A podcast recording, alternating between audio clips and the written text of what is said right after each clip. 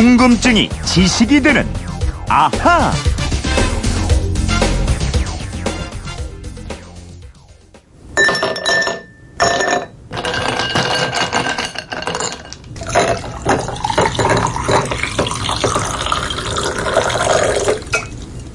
네, 소리가 뭔가 시원한 느낌이 드시죠? 얼음을 유리컵에 담고 그 위로 물을 따르는 소리입니다. 어, 휴대폰 뒷번호 7388 쓰시는 청취자께서 이런 문자 주셨어요. 전기가 없던 옛날에는 겨울에 꽁꽁 언 얼음을 캐서 보관하는 빙고가 있었다고 하던데요. 이 얼음은 어디에서 어떻게 썼는지 궁금합니다. 왕이 사는 궁궐에서만 활용했나요? 하셨습니다. 어떤 궁금증이든 시원하게 해결해드리는 궁금증 해결사죠. MBC 이영은 아나운서와 오늘의 이 궁금증 풀어보겠습니다. 안녕하세요. 안녕하세요. 네. 이 폭염 요즘에 너무 심해요. 그래서 요즘엔 얼음 끌어안고 지내고 싶다 이런 생각 많이 합니다. 저도 정말 그런 생각 많이 합니다. 에어컨 없이 살 수가 없어요. 그렇죠. 이 빙고 하니까 좀 시원한 느낌 드는데 빙고라고 네. 하면은 얼음을 넣어두는 창고 말하는 거죠? 네, 맞습니다. 조선시대에 가장 큰 빙고가 있었던 곳이요. 지금의 서울 용산구의 동빙고동, 서빙고동이에요. 이 동 이름이 빙고가 있었던 곳에서 유래했습니다. 음, 그러니까 서울에는 두 개의 빙고가 있었던 거네요. 네, 국가가 관리하던 큰 빙고는 한양에 두 곳이 있었고요. 네. 창덕궁 안에도 별도로 네 빙고를 두어서 음식 재료가 상하지 않게 보관하거나 아니면 궁궐에 음식을 만들 때 얼음을 쓰도록 했습니다.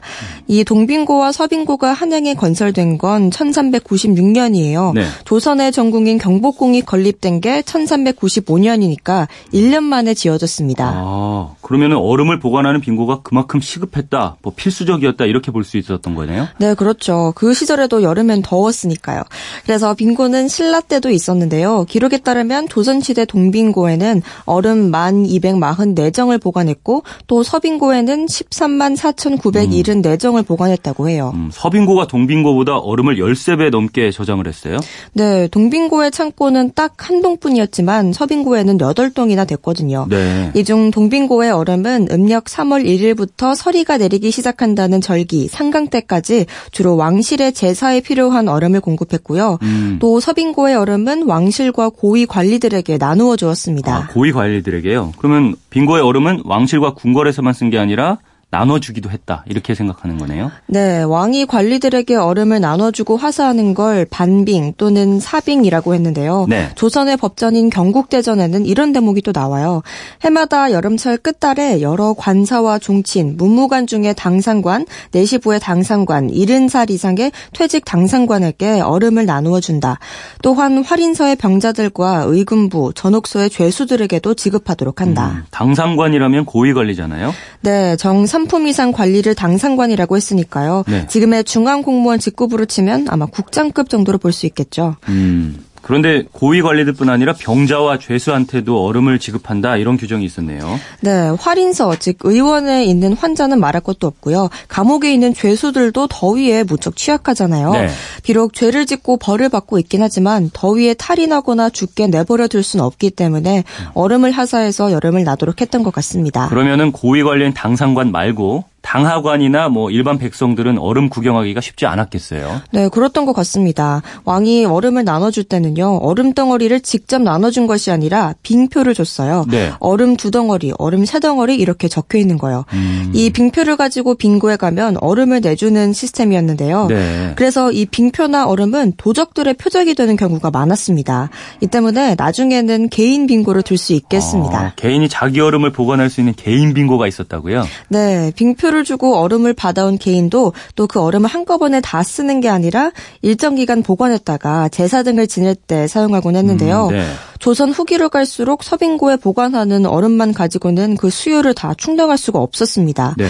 그래서 18세기 영조 정조 시대 이후에는 한강 주변을 비롯해서 각지에 생선 보관용 얼음을 공급하던 개인 빙고가 있었습니다. 음, 개인 빙고가 있었군요. 근데 지금이야 뭐 얼음을 만들어낼 수 있는 제빙기, 냉동고 이런 게 있지만 그 시절에는 얼음을 만들지는 못했을 거 아니에요. 네, 그래서 한겨울에 한강물이 꽁꽁 얼었을 때 얼음을 잘라다가 빙고에 채워놨는데요. 네. 가능 하나는 깨끗한 얼음을 얻기 위해서 지금의 뚝섬까지 가서 얼음을 채취했다고 합니다. 음, 얼음 덩어리를 13만 정 이상 보관하려면 보통 일은 아니었을 것 같은데요. 이게 왜 아니겠어요. 이 얼음 채취는 매년 1월 소환과 대한 절기 사이에 우리나라가 음. 가장 추울 때 그것도 얼음 두께가 12cm 이상 오. 얼었을 때 잘라냈는데요. 네. 주로 군인들과 강촌 주민들이 차출돼서 부역을 했다고 합니다. 부역이라고 하면은 뭐 군에 가는 것처럼 의무적으로 했다 이런 얘기잖아요. 그렇습니다. 근데 겨울에 얼음을 캐는 일이 여간 어려운 게 아니었다고 합니다. 그렇겠죠. 너무 추워서 동상에 걸리거나 또 미끄러져서 골절상 등을 입는 경우가 많았고요. 네. 그래서 겨울만 되면 이 빙고 부역을 피해서 달아나는 사람들도 있었다고 합니다. 아이고, 도망가다가 잡히면 큰 벌 받았을 텐데 일이 얼마나 힘들었으면 그랬을까 싶은 생각도 드네요. 네. 근데 세종대왕도 이 빙고 부역이 어려운 일이라는 걸 잘 알았던 모양입니다. 네. 얼음을 캐고 저장하는 사람들에게 술과 어물 등을 크게 하사해서 위로하고 배려했다 이런 기록도 있고요. 음. 또 의원을 보내 동상 걸린 군인들을 치료하게 했다고 합니다. 아, 역시 우리 세종대왕님이라는 생각이 듭니다. 근데 그렇게 힘들게 캐낸 얼음을 여름이 지나서 가을이 될 때까지 사용을 하려면은 이거 보관을 참 잘해야 될 것 같아요. 네, 우선 얼음을 많이 보관해야 하기 때문에 얼음 규격을 통일했어요. 가루 길이를 70에서 80cm, 또 세로 길이는 1m 정도가 되도록 규격을 맞춰서 톱으로 썰었고요. 네. 이 얼음을 우마차를 이용해서 석빙고로 옮겼습니다. 음, 그럼 그 얼음을 보관하는 석빙고는 지하에 있었어요? 네, 신라 때는 반지하 토굴 형태로 빙고를 만들었는데요. 네. 이렇게 하니 하니까 흙천장이 쉽게 삭고 잘 부서져서 보수하는 데 힘이 들었어요. 음. 그래서 조선시대에는 큰 봉분 형태로 돔구장처럼 위를 둥그렇게 만들어서요. 음. 더운 공기는 위로 올라가서 빠지고 또 차가운 공기는 아래로 향하는 구조로 만들었습니다. 아, 이거는 공기의 대류 원리를 이용했다고 생각할 수 있을 것 같은데요. 오, 역시 오승은 아나운서가 더 잘 아시네요. 음. 또 서핑고는 간단히 말해서요. 더운 공기는 밖으로 빼내고 또 차가운 성질의 화강암을 빈틈없이 배치해서 바깥 바깥의 열이 들어가지 못하도록 차단했습니다. 음, 단열이 완벽하게 이루어지도록 한 거네요. 네, 그리고 얼음이 녹은 물을 빨리 빼낼 수 있게 배수로를 냈고요. 또 얼음과 얼음, 벽, 천장 사이를 지피나 왕겨 등으로 채워서 단열 효과를 높였습니다. 이렇게 천연 단열자를 잘 활용해서 겨울에 캔 얼음이 가을까지 잘 녹지 않도록 만들었던 겁니다. 네, 자연을 이용한 이 석빙고 이런 걸 보면은 우리 조상들의 지혜가 참 뛰어나다. 그리고 과학 원리도 잘 이해하고 있었다는 걸 새삼 또 확인하게 하게 됩니다. 질문하신 7388님 궁금증이 좀 풀리셨나요?